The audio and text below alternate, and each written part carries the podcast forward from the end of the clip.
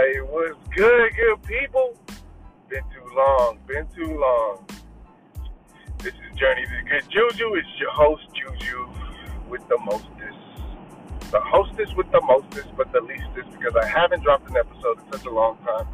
I've been going through lots of challenges, lots of changes in my life. I've been wanting to tackle um, a subject that's really hard and home to me. I've tried to record this episode like three times, and in the course of the event, something always happened where it got deleted or someone called me and interrupted.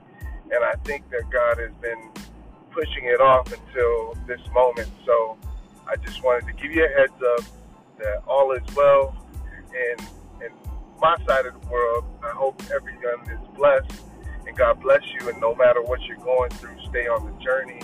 Uh, and it continues always. Um, but I will be releasing an episode, and the subject will be on losing loved ones in the moment of what that feels like, how you, how I've coped in my experience, and how we live after that. So, yes, stay tuned. Let's go.